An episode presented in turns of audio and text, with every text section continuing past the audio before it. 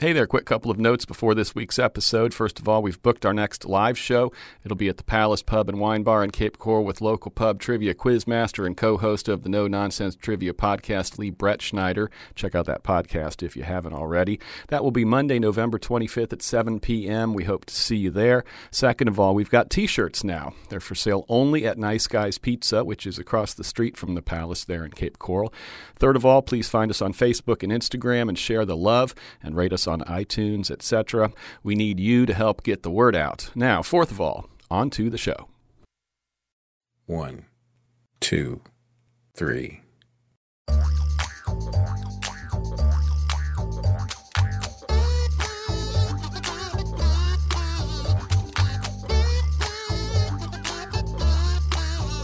Welcome to Three Song Stories, the podcast that taps into our guests' lives and memories by forcing them to pick three songs that will always take them back somewhere and some when. Thanks for listening. I'm Mike Canary. Our guest today is Tim McBride. Tim's a former marijuana smuggler slash pot hauler who had a hand in bringing millions of pounds of pot into the country via Everglades City from the late 70s until the late 80s. His book, Saltwater Cowboy The Rise and Fall of a Marijuana Empire, which was published in 2015, details how he wound up smuggling weed in the Everglades after leaving Wisconsin in 1979 to do some work as a crab fisherman. He and his crew were middlemen between a Colombian marijuana cartel and their distributors in Miami. His team included fishermen, drivers, stockhouses, and security. His book says seemingly all of Chokoloskee Island was in on the operation back then. Tons upon tons of marijuana would pass through his hands during that time until he was busted in 1989 and spent four years in prison. Tim came across our radar when episode 81 guest Sam Walsh recommended him as a potential guest. Sam is director of Florida Gulf Coast University's Cannabis Career Initiative and actually uses Tim's book in his class. Once he told us about this dude and his story, it was immediately obvious that we needed him in the Three Song Stories chair, so let's get directly to those stories. Hey there, Tim. How you doing? I'm doing good, man. It's great to be here. Thank you so much for doing this. This is cool. So, whereabouts in Wisconsin uh, were you raised? I had spent my high school years in southern Wisconsin. Okay. Most people will recognize the name Lake Geneva more than they would recognize the little town Delavan next door where I actually went to high school Okay. and grew up. My father was uh, 82nd Airborne growing up in North Carolina and got a sales job out of the out of the air, um, Army and uh, wound up taking him to the Midwest. And I spent four years there, freezing my butt off in in, in uh, southern Wisconsin. What was the musical background of your time there? Uh, of course, it was classic rock band. That was the '70s, Right. you know, and that's when guys were just coming out of the garages. You know, anybody that could that could bang on a guitar and a drum, dude, you were you were in a rock band. Right. You know, those were uh, those were kind of the the preemie years for that. What were you listening to? Um, What was what were your folks listening to? um, they were still up in the doo wop thing. Okay. You know, the Motown and that, you know, uh, from the era that they came from, the 50 ish kind of stuff, you know. And uh, we were just clinging on to, uh, you know, Ted Nugent and the Amboy Dukes. Um, you know, of course, Led Zeppelin, and, you know, the classic Doobie Brothers, you know, guys like that. Um, Mott the Hoople. Who? Mott the Hoople. I don't know that one. No, look that one up, brother. Uh, what was the first band you you know glommed onto? Um, first band I think uh, might have been uh, Kansas. Oh yeah. Yeah, What about them? Kansas sticks out, sticks out to me because of an incident we had with a bunch of buddies uh, trying to go see Kansas, and Foreigner was opening up for them. And it was just a snowstorm, man. It was coming down so thick. You know, we should, we had no business being out on the road, right? But we had to get to this Kansas Yeah, yeah. concert, right? And um, getting off the exit ramp on the interstate was a blast because we get down to the bottom. And There's only two ways to go, left or right, or you go over across the road and over the edge. And Right. This was just freshly new, fresh, wet snow, and and I had not had experience with all this kind of stuff up until I moved up there, you know. And my buddy who's driving the van, and there's like twelve of us in this thing. He cranks the wheel, and there's no turning. Oh, boy. This thing's going straight through this intersection. We're not even stopping. I'm thinking, oh God, here we go. We're going over the edge, and we can see the arena from you know from there. We're, we're almost there. and for some, I don't know what happened, dude. It hit that, that that fresh snow, hit that fresh gravel underneath, and it just turned. Wow. it turned, and we made the we made the left turn, and down to the show we went. Huh. And proceeded to do what uh, you know young kids in the '70s do in those days at concerts like that. Like what? Like, uh, like roll as many fat ones as you can, you can roll in, in your fist and take in with you. Uh, do you remember when you were first exposed to fat ones? Yeah, yes, actually, I um, alluded to this fact actually in my book. Um, we had a chore every year because the, uh, the lake we lived on, and you put your own dock in every year. You put your own, you know, your own pier, and that was us guys' job, us kids' job. So we went and got a bunch of buddies from in town to come out and help us, just hang out at the lake and swim and you know that kind of stuff. But um, I followed them across the street one day into the bushes, and they had a little brass pipe, man, and away we went. That was my first first time I got stoned. Hmm.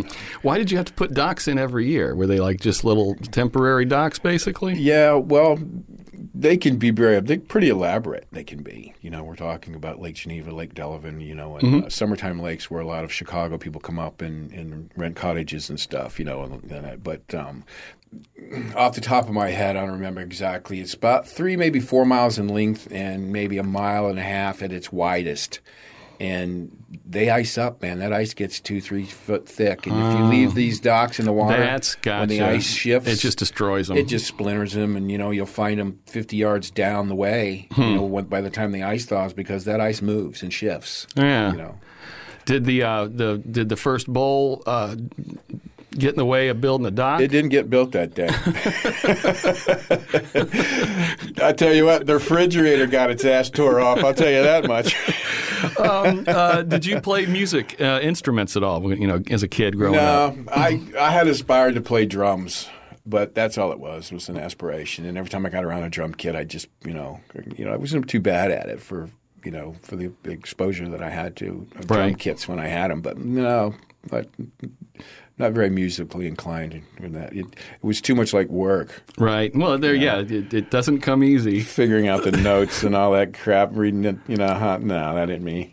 Um, did you dream of getting out of there? Like when you were like getting into high school, junior, senior year, were you like, I'm going to graduate and I'm going to hit the road, or like what was that dynamic like at that point? you know what? It just, in retrospect, it never. Uh, my dodging out of there never occurred to me that way. What took place primarily in the, in the way I operated my, you know, my being was that if something better came along, if somebody had, a, you know, had a place they wanted to go or some of this place they were going, dude, I was in on it. You know, um, uh, I had a. That's how I wound up working out, in- out in California for um, a little over a year. I worked in I worked in Los Angeles for um, Sammy Davis Jr. of all people. Doing what? Actually, I was uh, I was the original version of the of the DVR, the the the, the, the TiVo. Okay. He, um, Mike, it was rather a strange arrangement of how it how it took place. But my cousin uh, Joey at the time and his best friend actually drove Sammy's tour bus for him. And the reason they were they were driving, you know, considerably uh, as much as they were was because Sammy's road manager at the time couldn't fly. So their job was to drive him around the country doing what they do. So I spent some time out there hanging out, and this guy Richard, his advisor, said, "Hey, you need a you want a job, dude? You know, come out and hang out." I said, yeah, hell yeah. So my job was because Sammy traveled and we did a lot of Broadway shows. Um, he when he watched television, he didn't want to watch it with the damn commercials in them. Huh. So he, I, my job was to f- meet him wherever he was that week, hand him a TV guide for the next week, and he'd give me one that's already got everything checked out that he wanted to watch. He was ordering his TV and you were assembling it. I was putting the TV shows together, and, and and I had you know at that time that was um, VHS uh, uh, had just started to come out. yeah, that would have been the early days of Beta and Betamax, them big yeah. three quarter inch Yeah. freaking things, man. Yeah, um, and uh, but uh, Richard, being in the business of duplicating these from cellulose from bigger motion picture houses like Columbia, Paramount, United Artists, and those that they were having these transposed onto these VHS tapes Hmm. in advance of sales because I mean they got to have these things on the shelves so when they go boom, this stuff's out there. There they are. So three months or so in advance, we're getting these motion pictures from Columbia and United Artists and Paramount, and he of course has a list of celebrities that are checking off what ones they want to see. Yeah. you know, so it was kind of a behind the scenes black market kind of a thing. You were a on. pirate before you were a pirate. pirating movies, you know, but uh, um, unbeknownst to me, unwittingly. Yeah, you yeah, know, yeah. But uh, I was handing them out to people like Milton Berle and Sonny and Cher and uh, an old NFL dude from the day, uh, Rosey Grier was his name. Wow. And uh, just to name a few, and they would order these movies, and I would video, I would transfer them, you know, make copies, and, Yeah, yeah. and deliver them to them. But Sammy's movies on television, if I was not there watching it and stopping and editing commercials as I'm recording it, I would let it play and go off to the beach and throw frisbee with my buddy Sean out at uh, Topanga Beach for you know four or five hours and drive back into the valley and uh, just go through the movies and edit the commercials back out of them. Wow. you know. So it was kind of a cool gig. I did that, and everything was paid for. Man, I didn't have to. You know, I didn't pay for the apartment. I didn't pay for eats, food. He had to rent a car for me. I mean, you name it. The only problem I had was taking the damn check that he gave me to the bank to cash it. Why? Well, it says Sammy Davis Jr. on it, and here's this kid standing there in t-shirt and cutoff jeans. Right. Where in the hell you get his check from Sammy Davis Jr., dude? Wow. After the first couple of deposits and phone calls, we got that straightened out.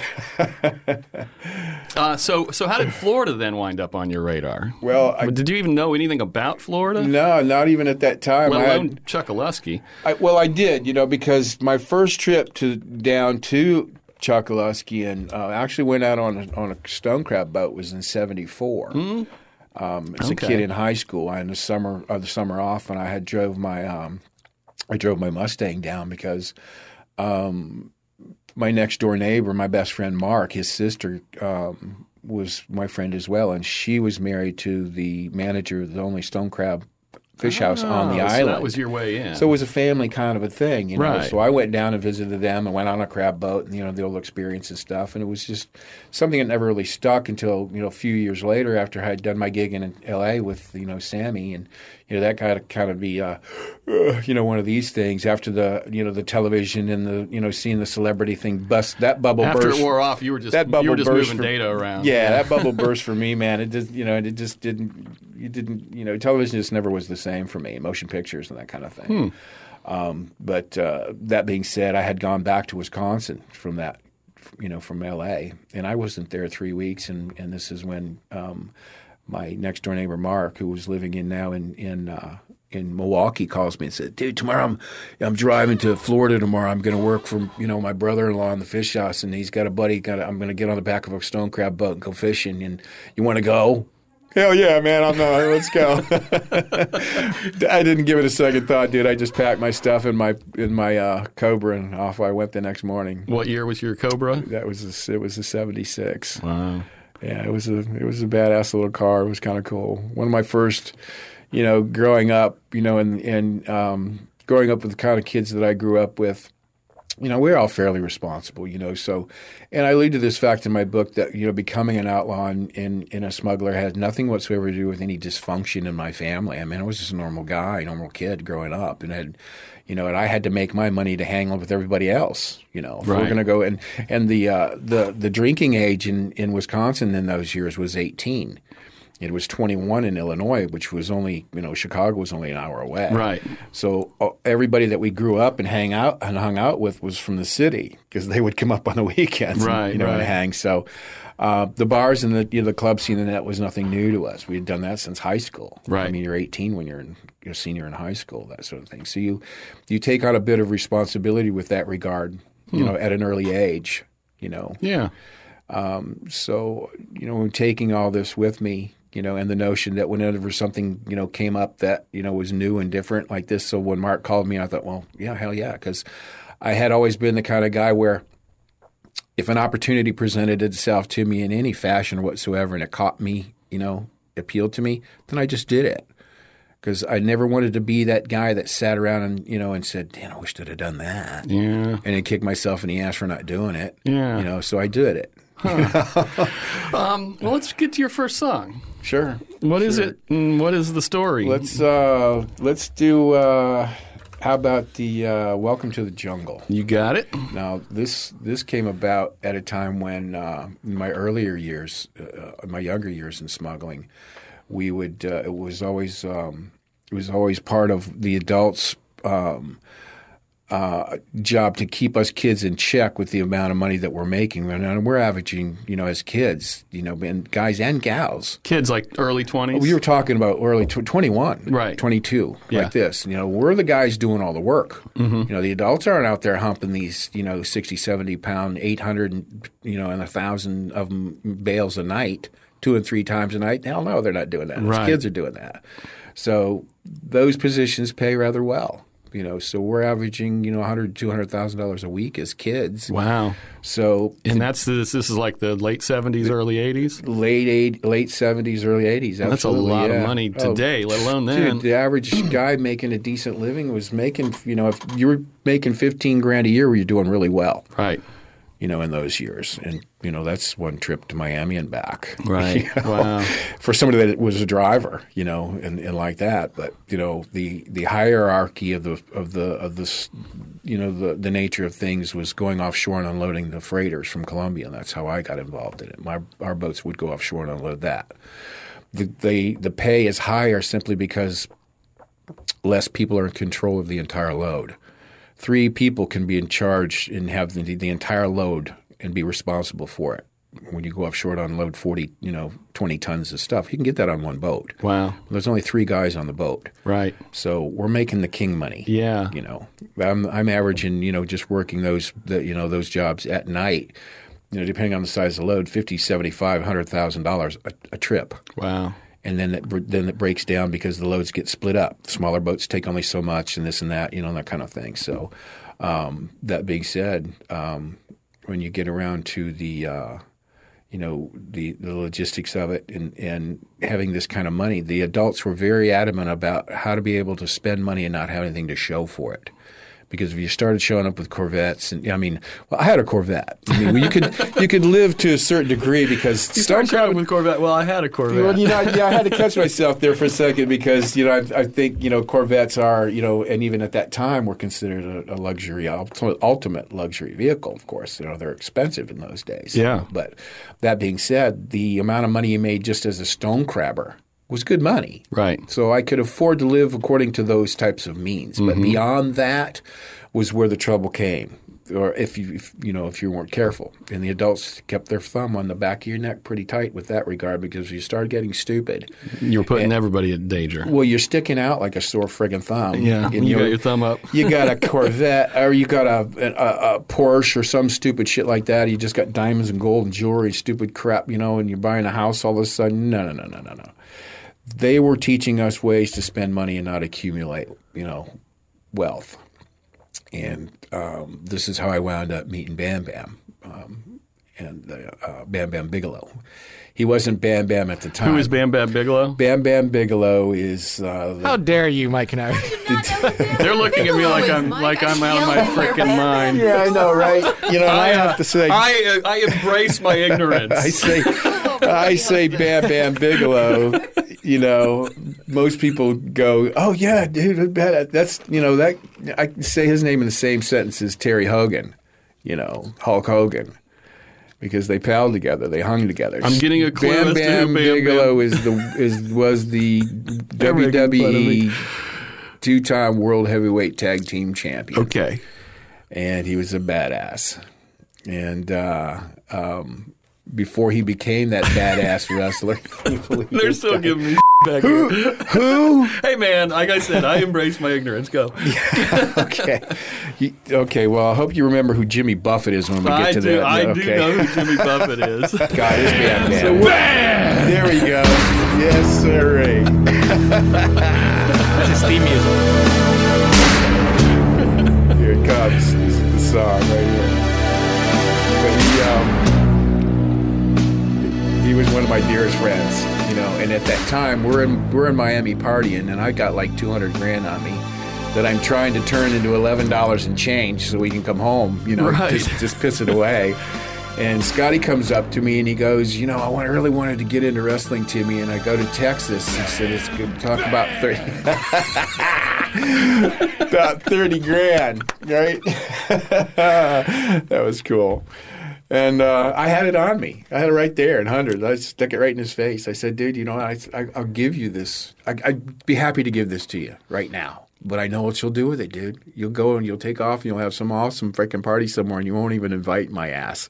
Right? So let's just spend it here. So I you didn't really take him seriously. So we went through all that money and all this uh, stuff. You know, weeks go by. Next thing you know, he takes off and surfaces months later. He's you know he got his way in, and uh, a guy at the at that time, which this is probably going to go over your head as well, was Bring a it. very flamboyant manager by the name of Sir Oliver Humperdink. Okay. You know, he was a, he was one of those crazy wacky ass you know ambassadors to the wrestler, and Right, right, that right. kind of thing.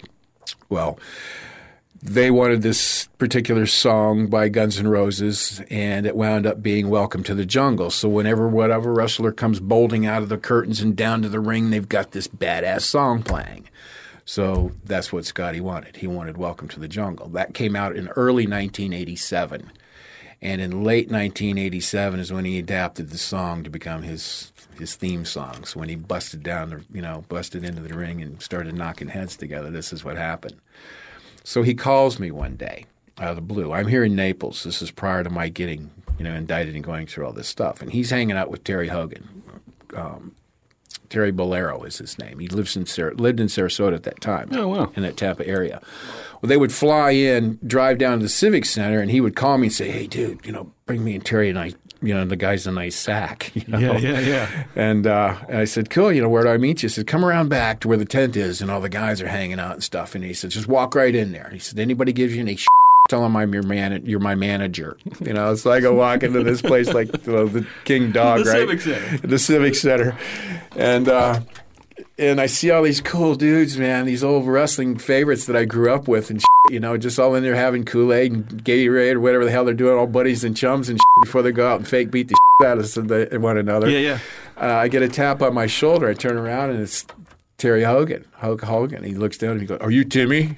And I said, "Yeah, I'm Timmy." He goes, um, "He said Scott. He says you know to, to hang on to you. He said he'll be out here in a minute.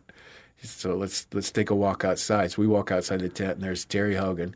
There's the one man gang and a couple other awesome wrestlers standing out there wanting to see this sack I got in my pocket. So, needless to say, you know, those generations are still with us, and those people that enjoy that stuff are still with us. And unfortunately, Bam Bam, Scotty, he's not with us any longer. We lost him tragically to, of course, um, you know, something that was plaguing our nation for the longest time, you know, um, painkillers and coupled that with alcohol. And in those days, you know, um, unfortunately, the um, people taking care of these medical needs of these awesome superstars had didn't have that in their best interest. And unfortunately, we lost Scotty in 07. And um, every time I hear this song, um, you know, wherever I am, you know, it just takes me right back to those days, and I see Scotty vividly in my head. Just the coolest dude. You ready to hear it? Let's listen to it. Uh, Welcome to the Jungle by Guns N' Roses from their 1987 album Appetite for Destruction. When was the last time you listened to that? Do you listen to it often? Oh, as a matter of fact, I heard it probably this morning. Oh, yeah? was when I heard it on the radio. Yeah, I'm a classic rock guy, man. You know, I'm I'm stuck in that. Um, how do you listen to your music? I mean, you said on the radio this morning. Do you listen to the, do you do you have like Pandora? Do you tell Alexa to turn on music? or- No, I just uh, you know, I I catch it mostly on the radio in my car on the way to the gym and back in the morning, and that type of thing. Uh, my days when I do cardio and stuff, I'll sit and you know I have my earphones on. I have I I, I heart you know tuned into you know a lot of that classic stuff. Do you ever listen to public radio? Uh, very seldom. Yeah. I listen to public radio. Um, um, we're going to play something here in terms of things that you don't know that I do. okay. So on NPR, they have the little spots they call them funders, where it's like between the programming, you hear a guy will say, "Support for NPR is brought to you by PBS" or whatever. It's like the little thing. Right. The, the last national funder guy that retired a few years ago, he was giving an interview when he uh, retired, and they asked him to sing some or to say some lyrics in his NPR funder voice. And we're going to listen to that right now. And, and for, for context, like they have to say it in a very straightforward, dry way so that they're not pro- It's like the overly FCC promoting. rules. right? So so it would be like support comes from Coca Cola, providing beverages to America since 19 whatever. You know, like it, it has to be a straight read. Yeah, like it just Yes, rolled almost- right right almost like straight it's off the off the cuff. It just came out. So let's let's let's hear this. Welcome to the jungle. We've got fun and games. We got everything you want, honey. We know the names. We are the people that can find whatever you may need. If you got the money, honey, we got your disease. In the jungle, welcome to the jungle. Watch it bring you to your knees, knees. I, I want to watch you bleed. Welcome to the jungle. We take it day by day. If you want it, you're going to bleed, but it's the price you pay. And you're a very sexy girl. That's very hard to please. You can taste the bright lights, but you won't get them for free. In the jungle. Welcome to the jungle. Feel my, my, my serpentine. I, I want to hear you scream. Okay, so there's that. We'll throw that Not one damn bit of punctuation at all. oh man. Um, uh, uh, so um, let's get a little bit further into the what happened there in Everglades City. You know, so you, you moved down here. You and I, and this is all new to me. I had I've researched for this, and, and I grew up in Fort Myers, and I didn't really know this story. You moved down here. Suddenly, you're part of this whole scene, which was pretty much like practically an Everglades citywide scene, from Right. what I picked up on. Yeah. right? Yeah, it was. How did you work your way in as an outsider? Because there was so much old timerness going on there. Well, that goes back and really hand in hand with what we were talking about earlier about where I came from. Mm-hmm. Um, my next door neighbors were um, That was your in. were were Mark and Nancy, brother and sister. Nancy was married to Thorne, who ran the fish house on Chokoloskee Island. He's a native of the area. And they- so when they came down, they knew all about us, where we came from, where I went to school. I I babysitted for a while in high young, in my younger years in high school. Nancy's younger daughter when she wasn't see. around. So, that that was your local connection. they knew we weren't cops. We weren't tied to any kind of you know any affiliation whatsoever with that regard. So they kind of you know we didn't they didn't actually just open the door and say okay let's go to work you know that kind of. right. It was uh, there was a level of comfort that came along with them knowing where we came from, just being around on the island and living amongst them. They, you know, they were very guarded of that as well. Did you spend much time up in Naples or Fort Myers? I mean, presumably, or were you mostly just right there? Just uh, you know, just to go in the evenings, Friday, Saturday evenings, and you know, have a ball, have a blast, or any kind of uh, major grocery shopping or things like that. You know, some resupplying and things like that because you know we're we're thirty miles from nowhere really. Yeah. Was there a music scene at all there? Like, is there a bar where there's live music going on or anything like that? There was there were there were actually maybe two two really active places to go. Uh, I wouldn't call them I wouldn't call them clubs or anything like that, but they were mostly um, the captain's table was one for one that was in town. And a lot of locals show up there, of course. They had a chickee bar out by the pool in the afternoons where guys would hang out and stuff like that. But people that we didn't know or the older generations didn't know kind of, uh, you know, in their own way and their own sensibility would ultimately wind up running them off, you know, because they didn't want any people they didn't know sitting around them, that sort of thing. Right. um, That was a restaurant and a bar in town that a lot of the visitors and you know the people that came from out of town would stay and you know and eat and, and this type of thing. But the place where we hung out mostly was a place called the Golden Lion, which was outside of town on US 41, headed toward Miami that direction. And it was a, um, a hotel or motel that had a you know a, a dining a dining uh, room and a and a bar and uh, every Friday night, Saturday night, it turned into Dodge City because that's where most of us guys go to hang Yeah, out, you know, and you know, and wind up tearing the place apart, you know. And these guys would just get, I mean, awesomely crazy and, and wild and out of control and breaking chairs and all kind of stuff. And we'd always we'd always wind up leaving, you know, each of us leave the bartender 500, 600 bucks, a thousand bucks to pay for the damages on the way out. And that was easy enough for you at yeah, that point in time. Yeah, that was nothing, man. You know, there was even a, a point in time where I'm sitting, we're sitting at the bar in the afternoon, just kind of waiting for things to happen, and this this this family comes running in from the, the glass door that you know keeps the the pool area separated from the other you know aspect of the of the motel. And this family, this man and this woman and the three kids come running through the bar with their wet, with their noodles and their blow up toys, screaming about some jerk in the pool with a boat. And we're thinking, like, what the hell is this? What the hell are they talking about? So we get up to the door, and the minute we open that glass door, we were bl- almost blasted off our feet by this belch of air and unrestricted exhaust.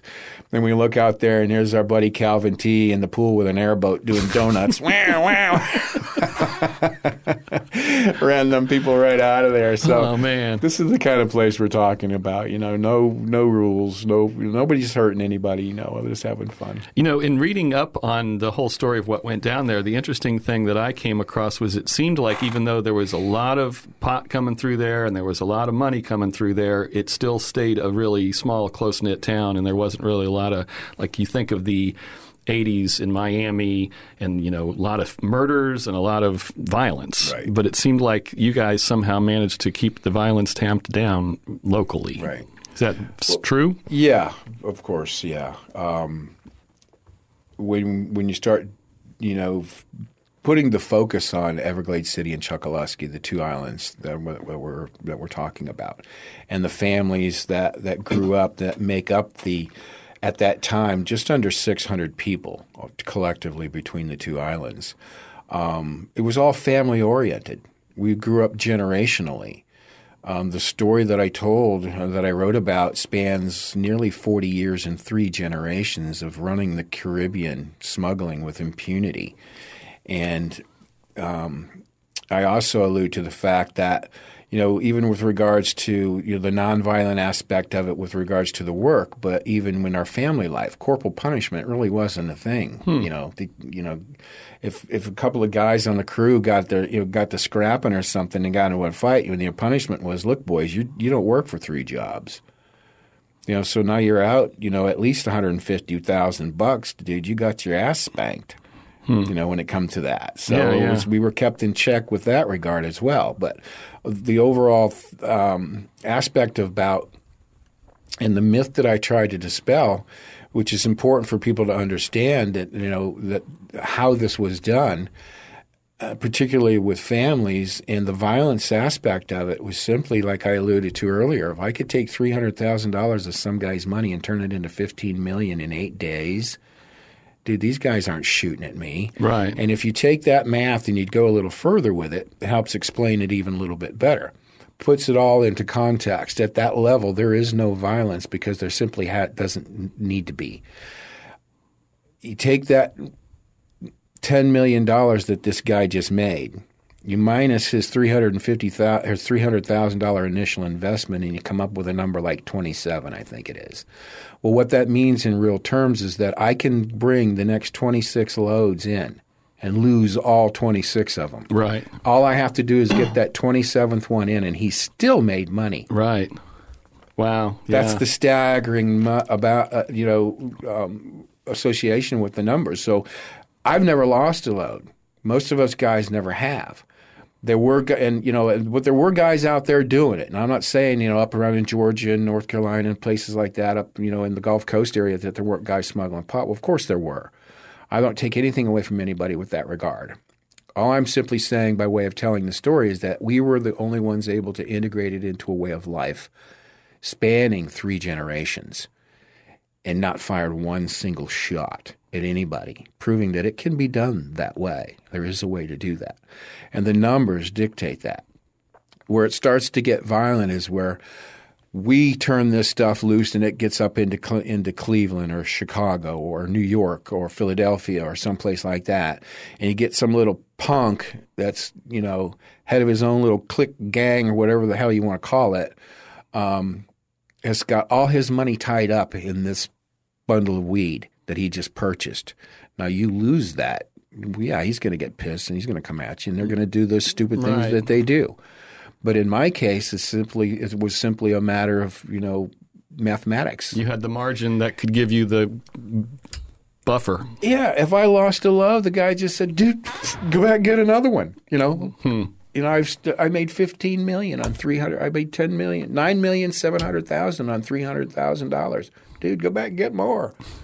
You know, but and I was asked this too about losing loads. You know, I said, no, none that we've, you know, there were guys losing them because we were picking up their some nights, you know, square groupers. Yeah, yeah. Free money, man. That was that's a whole other story in itself, right there. But um, I told him, you know, I'd never lost any that I never gave away. And I had one of the supervisors for United States Customs, John DC is his name. Just a great guy, one of my dearest friends. Even today, one of my dearest friends. The guy tried to chase me and put me away for life, man. Can you imagine how the irony? You gonna share this with him? Yeah, yeah. Oh, absolutely. Hey, John. Absolutely. You know, yeah. He's in on all of it. He did a he did a Vice Viceland video with me that's Oh. got nearly ninety million views worldwide. Wow. Um, he, you know, and the, his stance and his take on it is the same as everybody else's now. You know, I it was a waste of time. And you know, because you know, we proved that the sheer volume that we're talking about, and like I said, I never lost one that I didn't give away. And the reason that being is that if I can buy it for ten dollars a pound, and I take one hundred and seventy thousand or even two hundred thousand dollars of my own money and put twenty thousand pounds of shit on somebody's old rickety ass boat off of, off of Naples or Marcos somewhere like this, and have one of my crew on the island call. Hey, I think there's boat's running around here without lights on and stuff. Maybe you ought to come and check it out. And they score that boat out there. Next thing you know, that focus is that boat. Well, I'm moving 30 tons in down here in the Everglades. Right. Yeah, yeah, yeah. that only cost me 200 grand. I just made 3 million. What do I care? you know? Yeah. And that was just the craziness of it. You know, you'd lure them up there and keep them busy, and I moved 30 tons in down here while they're up there all, all doing their big shot, patting themselves on the backs and So I don't want to go too too far into this, but this stuff was packaged in these big squares that were how many pounds?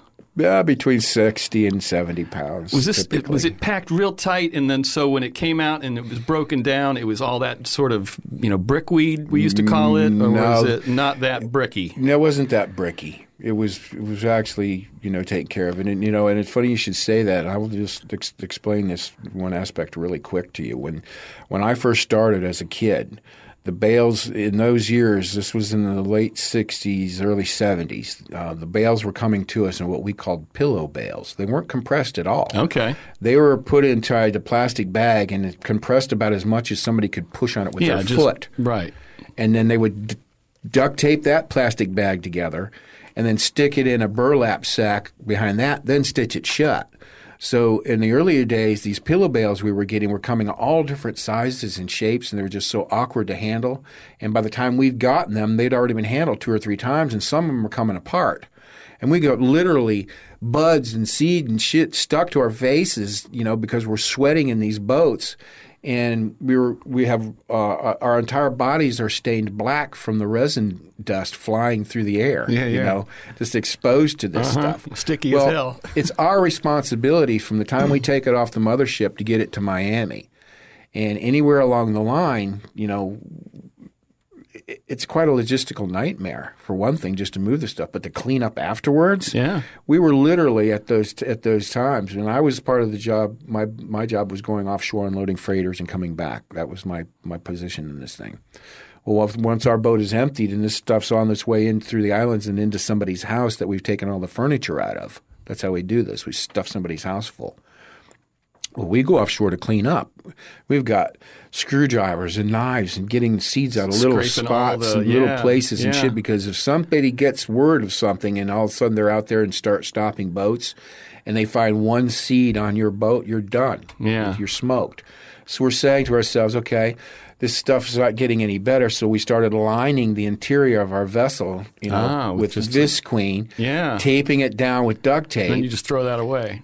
Pull it up into one piece and tie an anchor and a chain to it and throw the shit overboard, you know. And but still, it's it was a pain in the in, in the ass. And we're thinking, look, we're responsible for your material.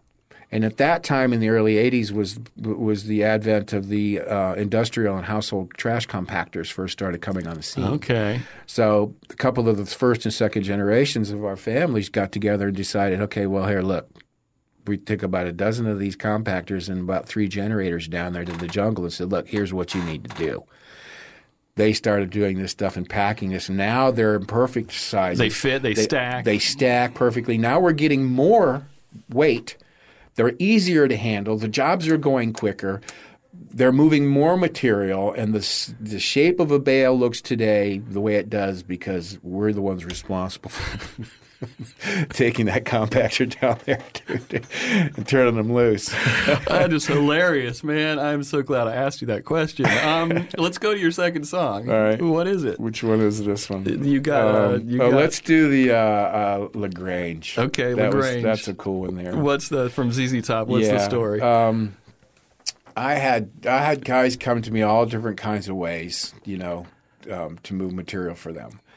And um, one of the one of the ways of doing it in those days, it, particularly if guys were interested in the higher quality material, higher quality stuff out of Colombia or even Panama, where you had to go inland to the higher elevations to get the the Punta Roja, which is in Colombia, which is in the higher elevations, it's north of just in the, in the Santa Marta region. Punta Roja is a uh, higher elevation um, plant that grows a little more potent. So there's not as mu- there's not as much of it to fill a freighter. Besides, you couldn't get it; you'd have to truck it to the coast to get it from the highlands to the freighter. So it was perfectly suited for DC threes in those days Right. would fly old out of work Vietnam pilots yeah, yeah. flying DC threes. You, knew, you hear the stories, Yeah, yeah.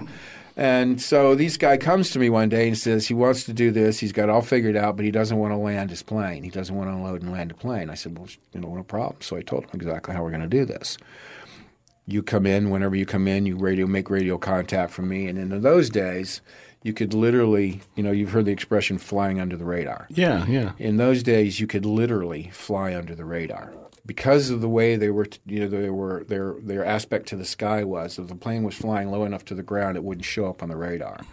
So these guys have got 6000 pounds of this punta roja some really nice stuff expensive stuff so it makes up in vol it makes What does up it in come in at a pound instead of ten dollars at that time? well th- they're buying it now for 60 to 80 dollars a pound okay, so it's yeah eight, So seven times more significantly. Yeah. more you know more pricey but the smaller the load makes it feasible enough for them because of the return that they get. Sure, sure. so you know and a dc3 only holds 6000 pounds that's the limit plus the fuel and the and these so these guys were right on the edge of i mean Yeah.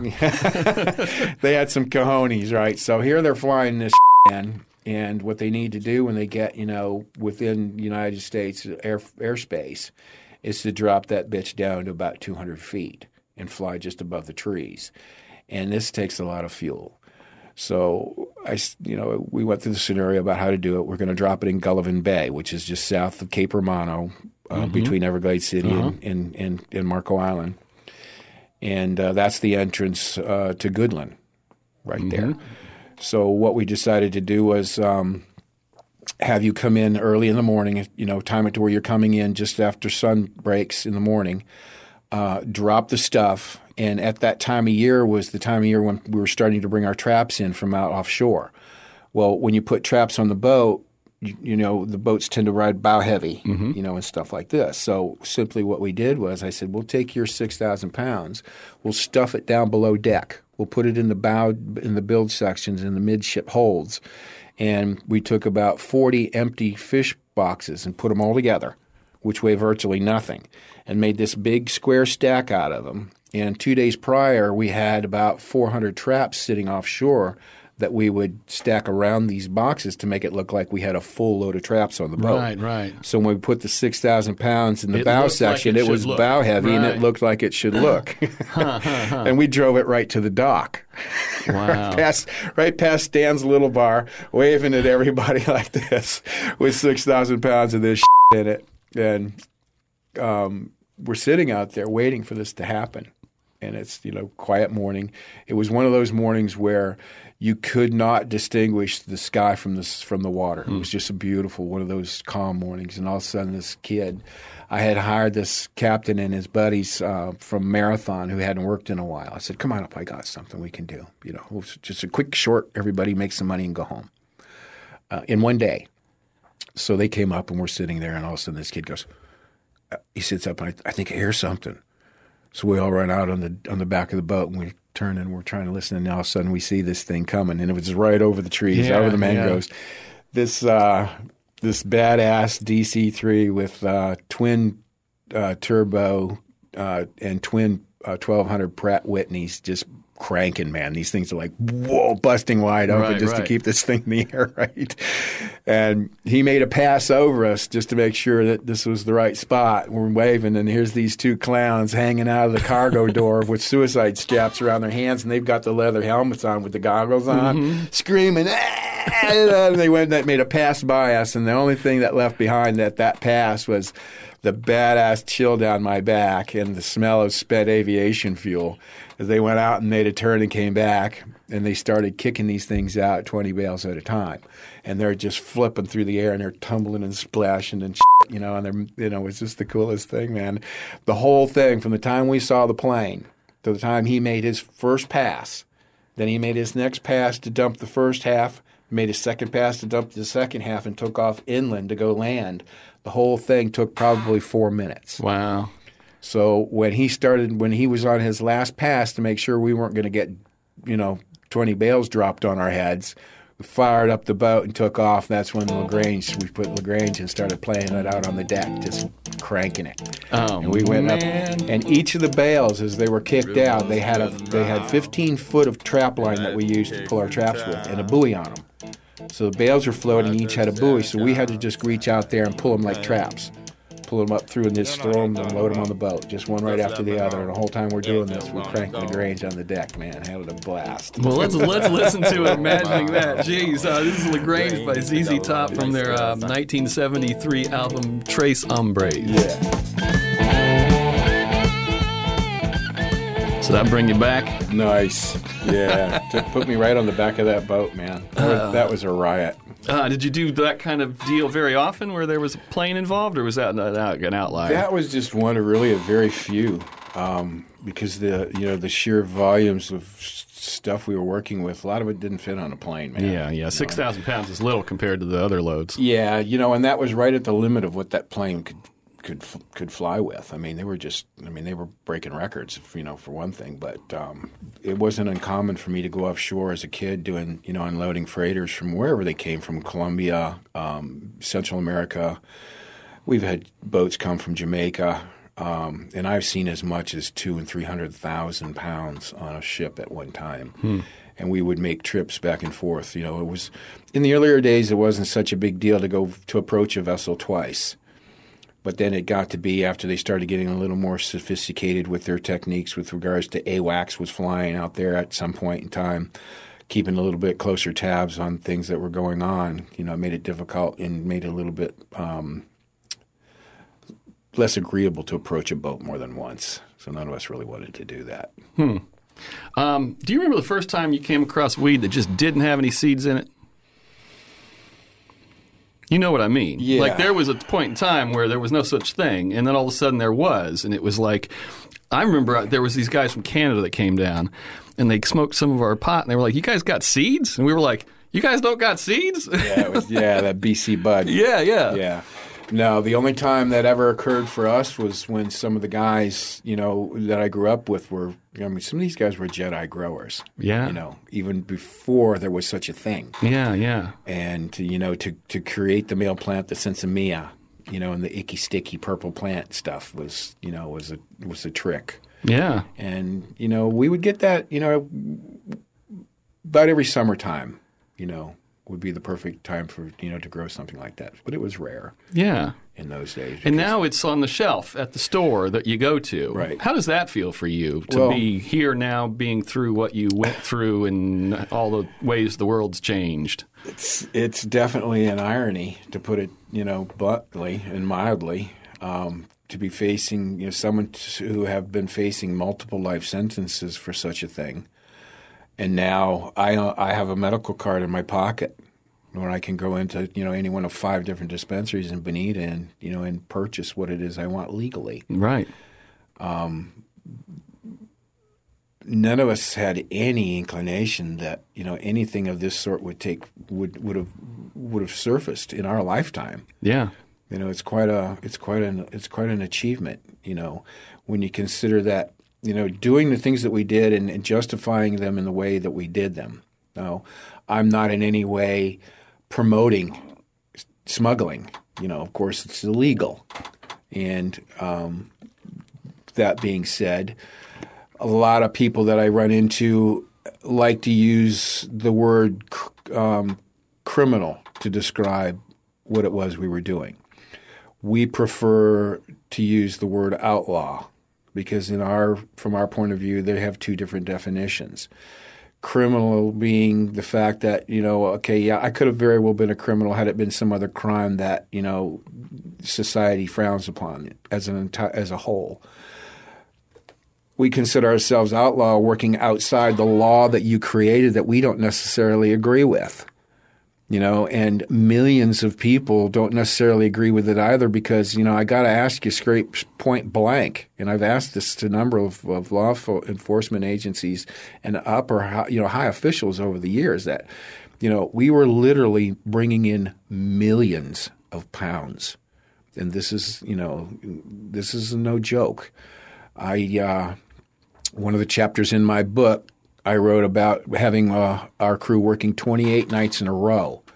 Some of the guys would had, would say that that was you know there were more nights than that, but I left it at 28 nights and did did a quick rough calculation to the tune of 1.6 million pounds in about a month's work, and that was going somewhere. Exactly. You know, I mean, it is, we couldn't get it in here fast enough. Yeah. You know, and that's what one of the guys, the defendants I was sitting being arraigned with, all seven of us, this little guy Teddy standing next to me, and a judge looks at us and she goes, "You know, the women and women of this country didn't fight World War One, World War Two, and Korea and Vietnam for you to mess it up with drugs."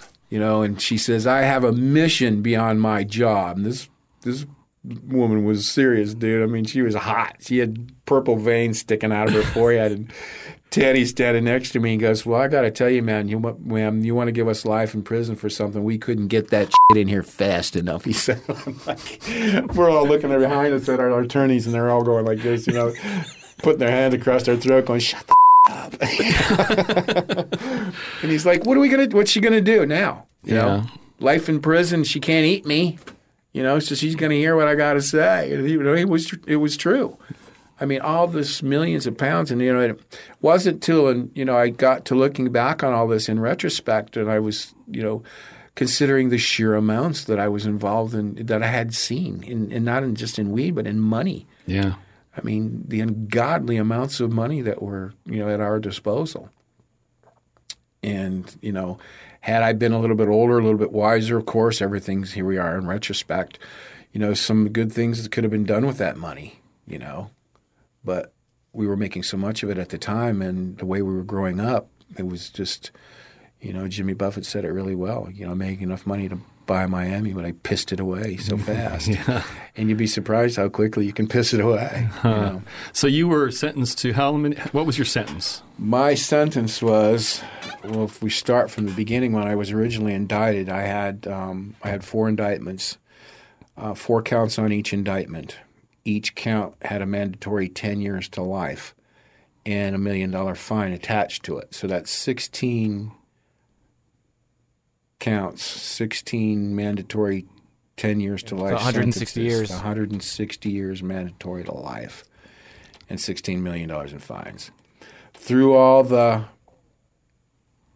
negotiating, if you will, for the lack of a better way of putting it, um, over the next 10 months or so in county jail, locked up in Fort Myers, the United States Treasury and the, and the Investigators United States District Attorney's Office uh, had brought me out of my cell on numerous occasions to interview me.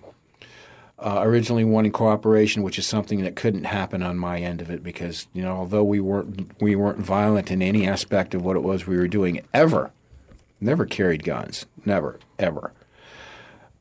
But you go throwing some Cubans or some Colombians under the bus, and they're going to wind up doing exactly what they're very good at, and that's coming after you and fighting your family and everybody associated with you, and doing exactly what they do best.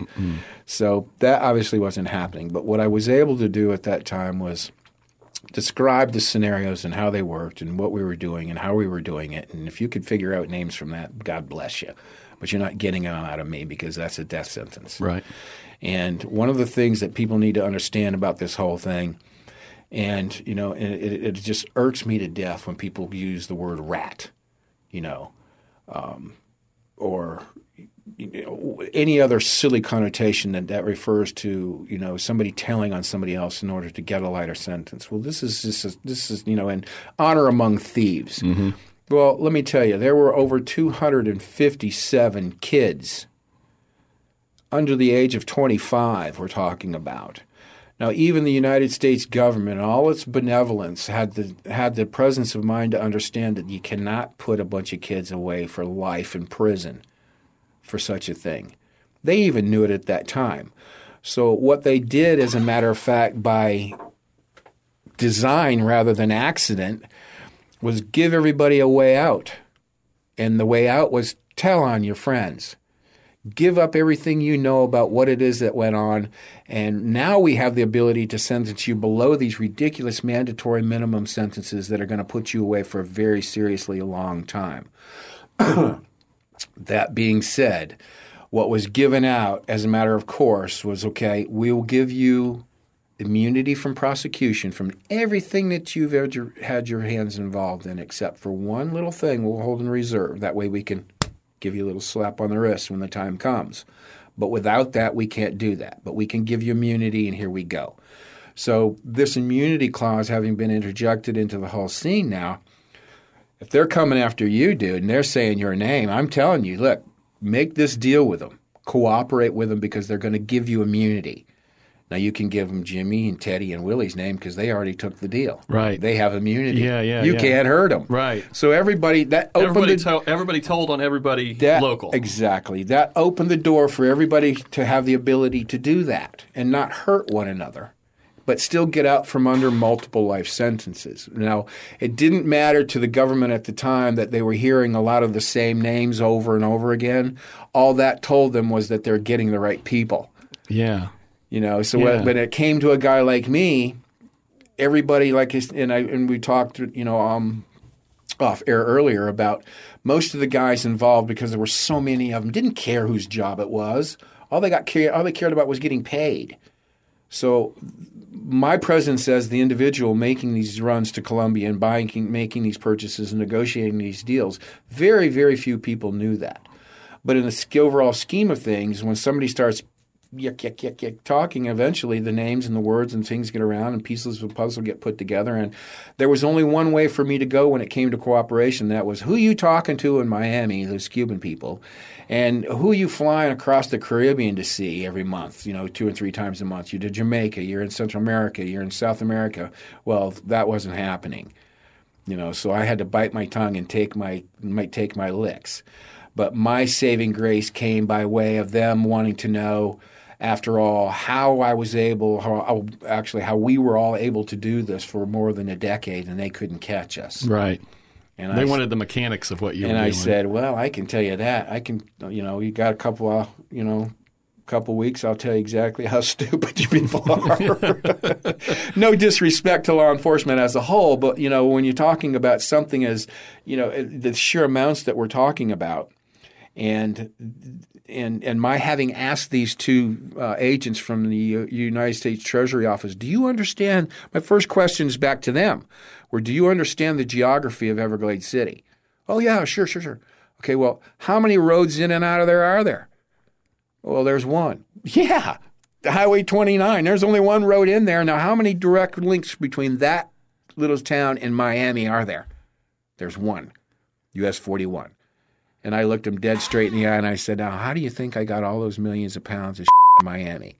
I didn't get, take them over there on the backs of pelicans and porpoises, man.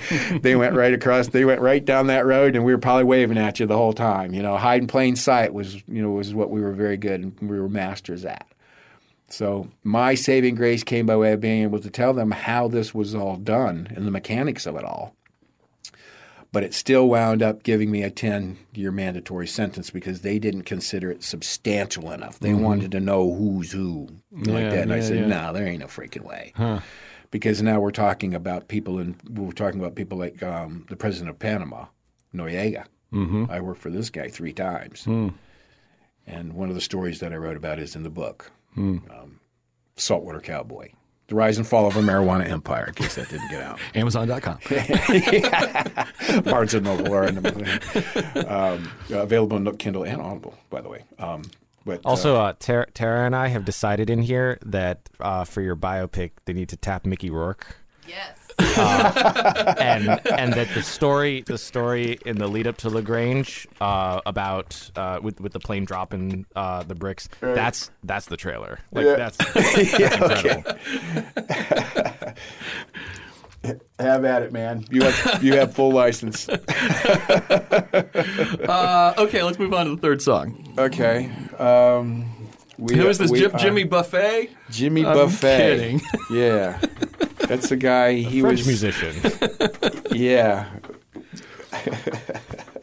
we met him at the Lagrange restaurant. Oh wow. The French. Re- That's great.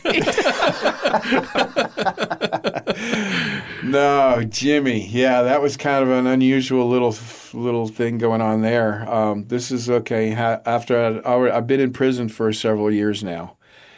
Uh, I was at the Federal Correctional Institution in Tallahassee. Okay.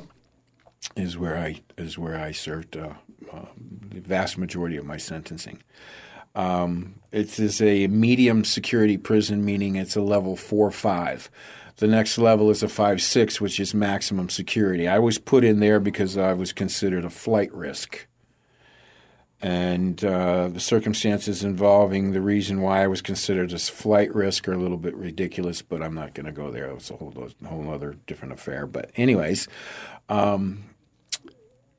this was an old like uh, have you ever seen the movie Shawshank Redemption kind of a thing? Uh, several of the buildings were barred and celled in that fashion. The rest of the prison was such an older prison where it was done in a dormitory style fashion, mm-hmm. where 175 convicts live on one side, 175 convicts live on another side of the unit. In between the units are the areas for the guards and the ha- and the counselors and the people and whatever. They're your team, they call it. Well, inside this 175 person room are individual cubicles, like office cubicles with two bunks, you know, a bunk bed in each one and a table and desk and all that kind of crap in there. So, uh, that being said, if you had any problem with any one of these guys, you didn't care who it was because you're. It doesn't make any difference what you're in there for. You're all treated the same. And at a four or five level institution, you're in there with some badass guys. And regardless of what you're in there for, you're treated, like I said, you're treated the same. There are different levels within the Federal Bureau of Prisons which allow you to take advantage of um, your good time, you know, if your good behavior and things like that. My level was four or five, meaning I was a security risk. And as you go through your sentencing and your time passes, and you meet your team and they reevaluate your your conduct so far for however many years, they reduce your level of custody, meaning um, they could drop you, say, from a level four to a level three, 2 meaning you have a little more freedom. Yeah. Now, the prison I was in was uh, was operated under what they call a controlled movement. You didn't move until the guy on the big announcement said, "It's the move is on. It's time to move." You have four minutes to get before every hour. You have four minutes to get from wherever you are to wherever you need to be before everything locks down on you. And that goes on between the hours of 6 a.m. in the morning till 4 o'clock at, after 4 o'clock count at night. So um, everybody has a place. Everybody has a place to be, and everybody works. If you're in prison, I don't care what you're in there for, you get a job doing something, whether it's cleaning floors, if it's construction, if it's in the kitchen working, you know, cooking, whatever the case may be. Right. Uh, depending on your custody level, if you get down to a one or a two custody level, which which allows you to become a trustee of sorts to work in the offices and things like that, you know, everybody has a position um, according to whatever custody level you're assigned. Now, um, in this case, uh, a guy named um, guy named John was uh, a trustee to the warden. Now he had been arrested for marijuana smuggling and had a little bit of thing going on himself down in the Keys, and wound up getting himself, uh, I believe, it was 17 years. And he was in six years prior to my getting there. Okay. And he was he wound up being you know a good guy and this and that, working up front in, in the uh, so, uh, in the administration offices where, you know, he would take his lunch outside the front door. Yeah. You know, go sit at a picnic table out front, you know, with those civilians and have your lunch and come back in and mop the floors and do whatever. Well, Um, he had always had the warden's ear, of course, and the warden was wasn't too bad of a guy, you know, and um, you know as wardens go, but um, he's still the man. So all this time, my, this guy's telling him, you know, you know, Jimmy Buffett was a good friend of mine. Actually, I helped him get in his career, getting you know, giving seed money to get his band started, get going down in the Keys, and he kind of owes me a bit of a favor. You know, so he had the warden's ear for several weeks about Jimmy want you know coming playing Hmm. for the prison inmates. Said he would be no problem. You know, he would be glad to do it. Well, the warden kind of hemmed and hawed a little bit, and eventually he relented, got a hold of him, and they set up this gig for Jimmy and the Coral Reefers to come in, and they pulled a flatbed trailer truck into the into the uh, the lower compound where our softball fields and baseball fields were, and they set up out there, and uh, they began to jam for every for 1,100 inmates, a literally a literal captive audience, and um, um, went through the went through the show and had a great time and. Uh, the, actually, the song that we're going to play that I requested uh, was requested many a times by a lot of the inmates. and I it was can called A- imagine. A, Pirate Looks at Forty. Yeah. So, um, real quickly, uh, after the show, everything was great. You know, a week or so went by, and you know, it just does that sort of thing just does something for the the, the entire air that, that's about you. Yeah, I can imagine. this. And um, it didn't take long. About two weeks after that, I guess nobody really could figure out what what took place and what prompted it. But uh, uh, Jimmy Johnny wind, winds up uh, working one day. Of course, he's like like I said, he's a trustee. He's cleaning the warden's office. Picks up the phone or dials the number to a taxi service. Orders a taxi. Comes to the prison. He walks out, gets his taxi, and drives off Oh boy.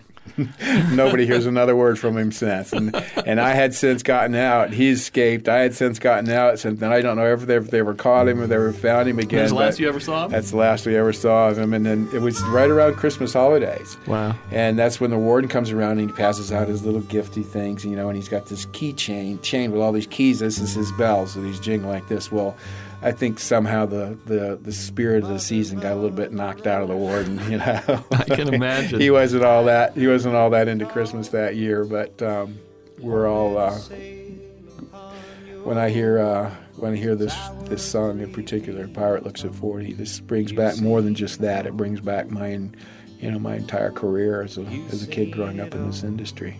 How old would you have been right then in prison when this concert happened? How close to 40 were you looking? I wasn't anywhere near 40 yet. I was still a kid. I was in, 40 was a long way off. Yeah, yeah. I was 20, 20 27, I think, Huh. when Well, this, when this took place. Well, shall we? Yeah, let's crank it Uh, up. Pirate Looks 40, Jimmy Buffett, uh, a 1974 album, A1A. Every time I hear it, it just it just takes that anxiety and, everything that I experienced through all that I did. Some songs bring me, you know, bring me to places where I get that urge to, you know, to, to start, you know, shaking and wondering what the hell were you thinking. But then I, I hear a Jimmy Buffett song, and regardless of what it is, it it it gives me, like I said, that little bit of decompression, that little bit of relief, and you know, puts me in a comfortable area because there was so much, I guess, of a hectic life going on that at times you don't have you don't have the ability to bring yourself to this place on your own. When I start hearing something like that, it always does it every time. It's great. You know, I've, I like that song a lot. I've heard it many times over the years, but there's something about listening to it. You know, everybody who hears that song who likes Jimmy Buffett kind of feels like they kind of know what was like. But you like, I mean, you you do know what it was like, you It- know, it in a different way. the song actually in the way it's written and the tone in which it's written and, and um, the the subject matter puts it all in a whole different perspective. It gives you that more laid back kind of feeling, and that's something that you know as I was doing all this writing and, and all this media work that I do and, and these uh, um, meeting great people like yourself and being able to you know to help people understand the old stigma and and how they should actually understand it rather than the way they're they're you know it's been taught to them over the years. um, this laid back kind of attitude now that people are finally have the ability to, to make a choice and to make a legal, responsible choice. Um, they should actually be coming into it with the knowledge of how it used to be done, you know. And when you think about, you know, sitting down and if it's if it's if smoking a joint for the first time, or if it's taking an edible, or if it's taking some medication, um, you know, even CBD or any kind of derivative of the plant itself. You want to go into it uh, with the notion of knowing that this very cool Rasta dude, man, you know, Yeah. sitting back with a, you know, smoking on a spliff under a palm tree, or um, a little Colombian guy and his family, all in their white cotton suits with the with the white, you know, large brimmed hats, out there picking in the fields and stuff. You know, not this crap you see on the news about what's taking place on our southern border nothing could be more misrepresentative of this culture than what's taking place there. So, for people to have already, or you know, not having a, a, um, experienced the shift in consciousness that occurs when you when you take a, a substance such as cannabis, you're already on a pre-anxietal state. You know, that's that's unavoidable. So why not try to go into it with the knowledge that you know this th- death and mayhem and destruction isn't accompanying what it is you're turning you're you're uh, you're uh, going to partake in. Come into it knowing that it was just the coolest thing, you know, and get that vibe the way it should have. There's a line in there, never meant to last. Uh, you know, for you, it was never meant to last. Was it easy to, to leave it behind once you got out? Yeah, especially after the federal magistrate at that time, Elizabeth Kovachevich, looked me dead in the eye and said, Mr. McBride, if I ever hear or see of you in any other federal courtroom in the United States for this kind of thing, I will warehouse you for the rest of your life. that was pretty much of a deterrent for me you right believed there. her. oh, damn right I believed her, man. She held my cojones right in her hand. She had the ability to send me away for the rest of my life or appreciate the fact that I had to that I stepped up and was able to give them the kind of information that was invaluable to them with regards to how this whole operation took place and how it all worked from beginning to end. And understanding that and knowing what I know now, the paradigm shift that had taken place that when they stopped the cocaine cowboys in Miami from destroying our country with cocaine and all that was taking place over there, and Miami being a murder capital of the world, barring any other conflict or war taking place on this planet, Miami was the most dangerous place in the world to be at that time. And then taking and turning their focus onto us after that was done and saying, let's going to stem the, the, the importation of marijuana at the same time. Now, in 1988, between 1988 and 1990, that's when that all took place. Mm-hmm. And the huge paradigm shift that, ta that takes place in that point in time in history is the simple fact that no more Caribbean marijuana came into the country beyond our arrests, beyond Operation Peacemaker. Hmm. When they took nearly 300 of my crew and people that worked in association with Caribbean marijuana out of the picture, it stopped coming into this country, s- ended what took place now was the Sinaloa cartel stepped up. Now they've been around for quite a while. Now there's nothing new about these guys. They've been around since the early '60s. Now all of a sudden they have the they have this resource available to them, this corridor, if you will. Mm-hmm. Now the cocaine. They would take the cocaine because they couldn't grow the coca plant in Mexico. They they could grow the poppy plant, and create their own, and make their own heroin. They didn't want the Colombian and the Caribbean weed because they had their own Right. brickweed, which you alluded to earlier. Yeah, yeah. So what happens now, since the early '90s, the late '80s, early '90s, is what happens to the Caribbean and the Colombian weed. Well, it's been going to North Africa and into Europe. Hmm. That's where it's all been going from that point on. And everything here's coming from Mexico, Every- or I guess now everywhere, or- That- or Canada, and it's being grown commercially. Right.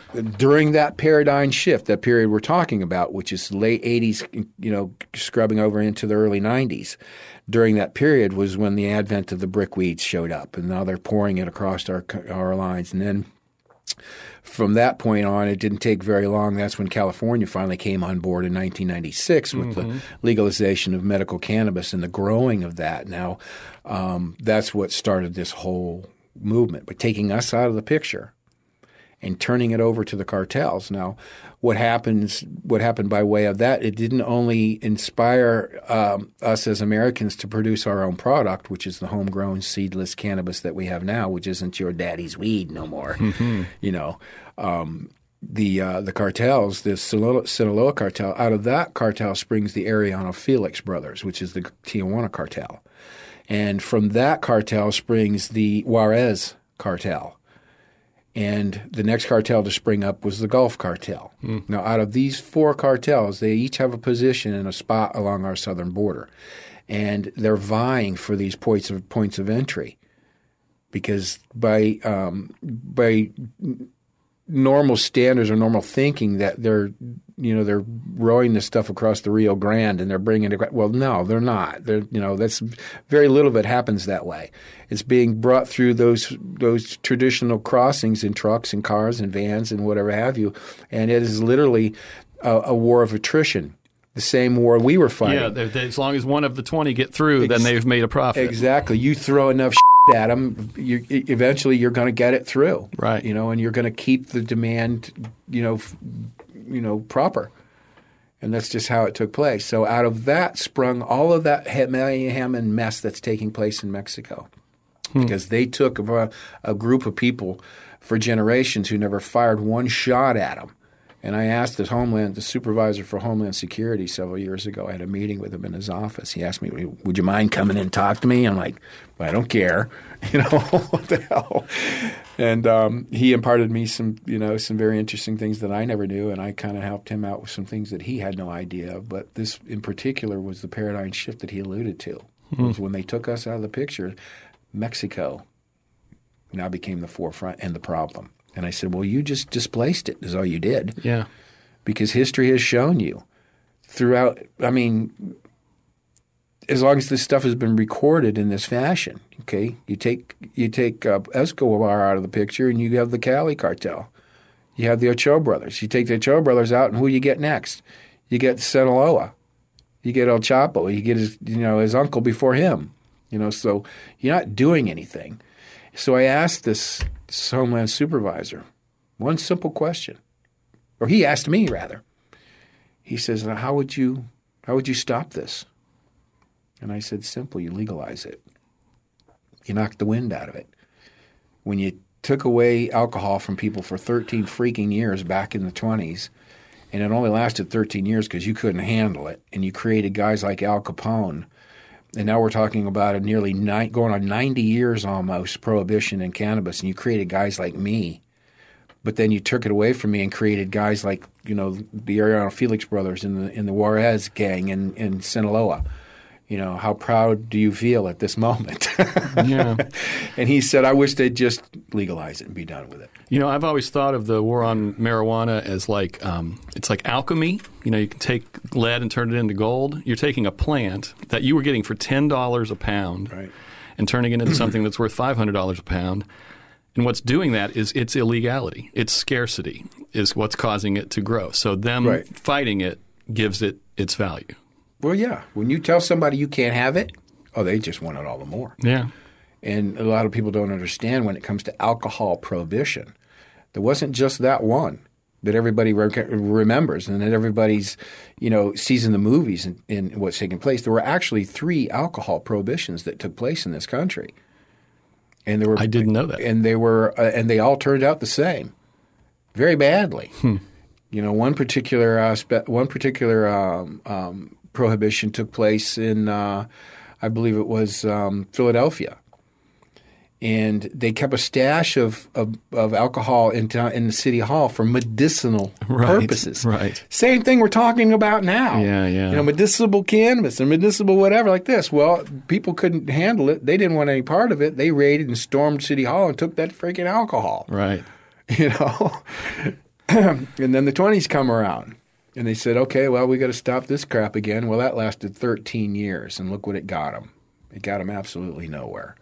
So here we are, come full circle with cannabis. You know, um, I dodged multiple life sentences, which was uh, which was ridiculous in the first place. And any every supervising agent of any agency that was involved in my arrest, and we're talking about guys that came from CIA and Secret Service and FBI, um, customs, um, uh, DEA, uh, you name it, they were involved in it. Ask any one of those people today what their honest opinion about cannabis is right now, and they said it was just ridiculous. They should just legalize it and be done with it. Because having asked the, the supervisor for Homeland Security one, one specific question that I thought was important for me to get answered honestly, because all the years growing up and even the years I was smuggling, you used to hear in the evening news they would come on and give you um, in percentages what they feel is their success with regards to smuggling and importation down by 30% or 20%. I started laughing. I'm like, what's your baseline, people? Yeah. You know, because in our estimation, you know, for every one that you catch, Yeah. 200 got through. Right. So, I mean, what difference do you, is, do you think you're making? They're not making any difference at all. And I asked this guy, I said, how much I said, what do you think your success is on stopping cannabis from coming into this country on either border, Canadian or, or, or Mexican border? And he said, maybe 1%. And I said, "Thank you." I said, "That's that's the that's the most honest answer anyone has ever given me." You know, and he said, "You know, dude, I'm just being real with you." Yeah. You know, and that's when he asked me, "How would you solve this problem?" I said, "Legalize it."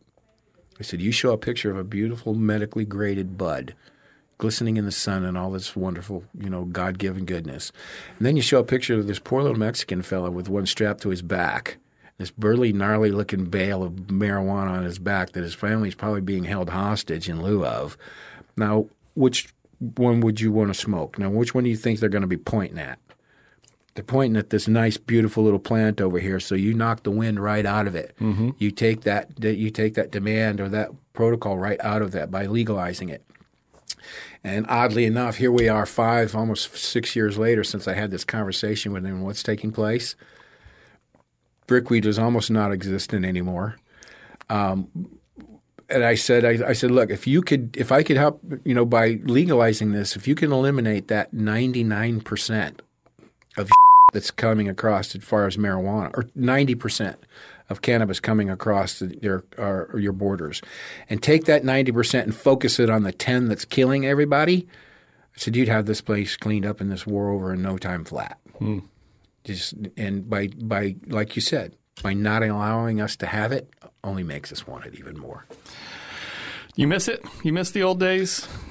I miss glad the, you- I glad you're here thrill. now? What I I can do that. I can miss it and and I can love it in the way that I do only because I'm able to sit here and have this conversation with you. And had a not had a very specific sequence of events not taking place, Yeah. we wouldn't be having this conversation. But in light of that, in lieu of all of that, yeah, you know, I probably wouldn't. I'd do it all over again. You know, if I knew if I knew what I know now, Yeah. you know, absolutely, I'd do it over again. Well, thank you for sharing this with us. not at all, man. I had a Um, blast. Before we go, uh, can you recommend three people who you'll share this with who you think we could try to get as guests on it?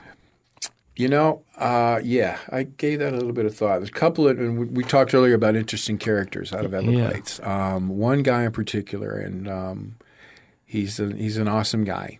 He's um, he has the exclusive contract with the United States government to to run buggy tours in the National Cypress Preserve, Big Cypress National Preserve. He's the only one allowed in there. When there's fires going on and all that mayhem that's taking place, and you know lives are at risk, he's the guy that shuttles the firemen to and from with their equipment Wow. out and back like this. He's a sixth generation Gladesman. His name's Captain Steve Markley Okay.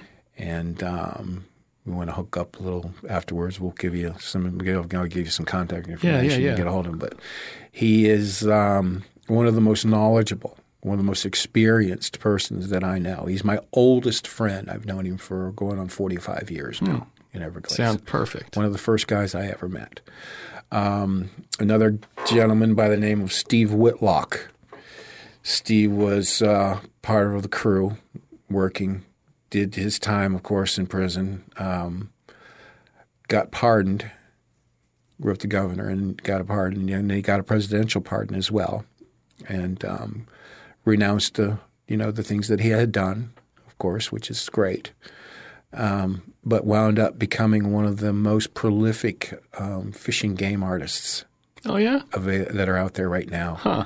He's um, he's right up there selling his stuff in Bass Pro Shops all over the country next to next to Guy Harvey. Cool. this is Steve, and he got this um, this skill set in prison. Huh.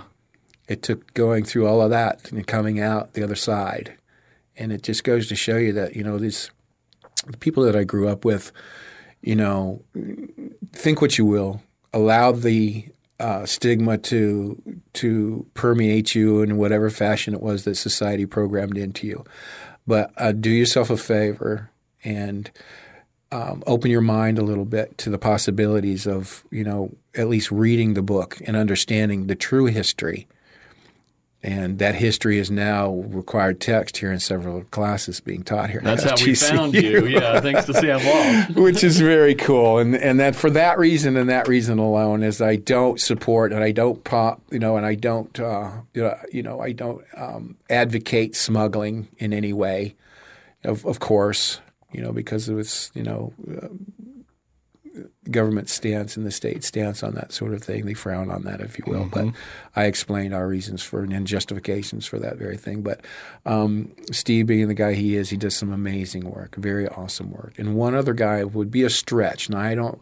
I've talked to this gentleman one time, and um, he he may be difficult to get a hold of, but he's not. He's he's not impossible. He is, in my opinion, um, my hero. His name is Rick Simpson. You may be familiar with this guy.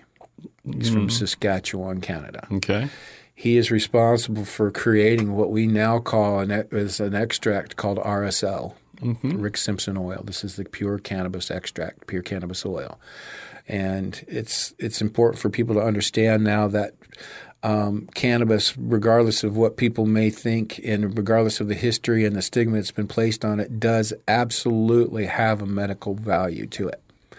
One of the things that the government will not ever tell you and they'll not ever apologize to you for is doing what they did to this little plant by way of putting it on a Schedule One, making it a Schedule One narcotic, which could be further from the truth because the only two prerequisites that allow something to become a Schedule One narcotic is number one, it has no medicinal value whatsoever, and number two, it has a high propensity for abuse. Now, neither one could be further from the freaking truth. Right. What they're doing by way of this is a propaganda ploy that they've been doing all along. And they still have to continue doing it because until they change the language of the law that they have written, they're still bound by that language.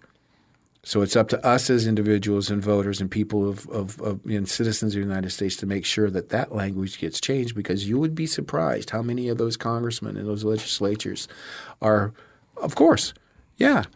I mean, one day their lives may very well depend on the very thing that they've that they've you know been so robust in, in fighting all these years.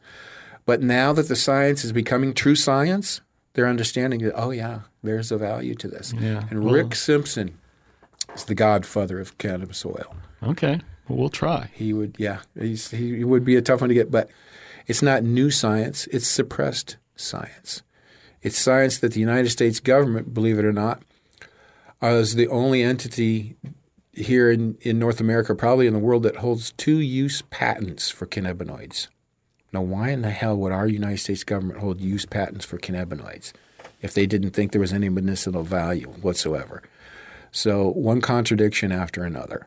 And I could continue on with this podcast for another three hours with that regard as well. But, you know, that's just the short, you know, the short. We uh, we might have to have you back in for another podcast idea that we have. Yeah, Um, I'd love to. That'd be great. Thank you so much for sharing your stories. Oh, Uh, dude, we, I we really appreciate it. I, I, I appreciate being here, and I, I appreciate the opportunity to, you know, to talk about my book, right, um, Saltwater Cowboy: The Rise and Fall of a Marijuana Empire.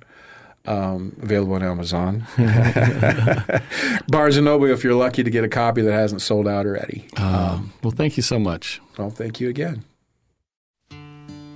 We make three song stories in the WGCU studios at Florida Gulf Coast University in Fort Myers, Florida. Richard Chinqui is co creator and producer. Tara Callaghan is online content producer and sometimes host. Chris Duffus is our executive producer and future guest. Our theme song was made by Dave Dave Dave Cowan and Stick Martin at Monkey House Studio in St. Pete. If you like what we're up to, and you clearly must because you're listening to the credits, please find us and like us on social media. We're on Facebook and Instagram and rate us on iTunes.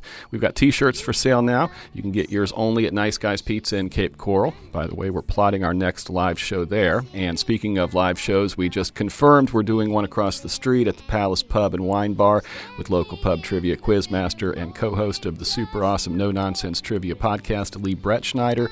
That's Monday, November 25th at 7 p.m. Be there or be square. For this week's parting tune, we're going back one year to episode 35 with New York based artist Jen Ray and her just plain excellent song story about her second grade teacher channeling the one and only Dolly Parton and listening to the song Dolly herself described as her most pitiful song ever.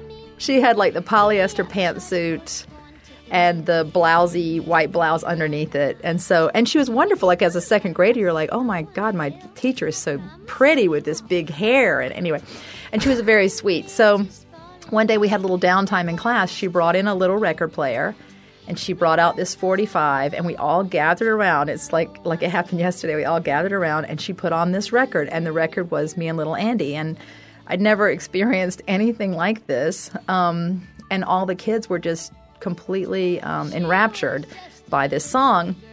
And then my teacher became so overcome with emotion during the song she started crying. And, and somewhere from some distant area, somebody came and basically had to take her away because she was just couldn't continue in the class, and so she went to like the teachers' lounge to recover, and so then eventually like, came back. She was like, uh, like she had like a mini breakdown, mini Dolly Parton related breakdown while in front dressed of as Dolly graders. Parton in front of second graders. Well, when you hear the song, you'll hopefully will understand why because all of us were really highly affected as well by this song, and it's a story song, so that gives you a little bit of a clue. But um, I feel like when that happened, it was so powerful, like the way that you could affect an audience by playing or performing music. I think that really triggered something in me that I saved for later, and it has to do with my practice and what I do.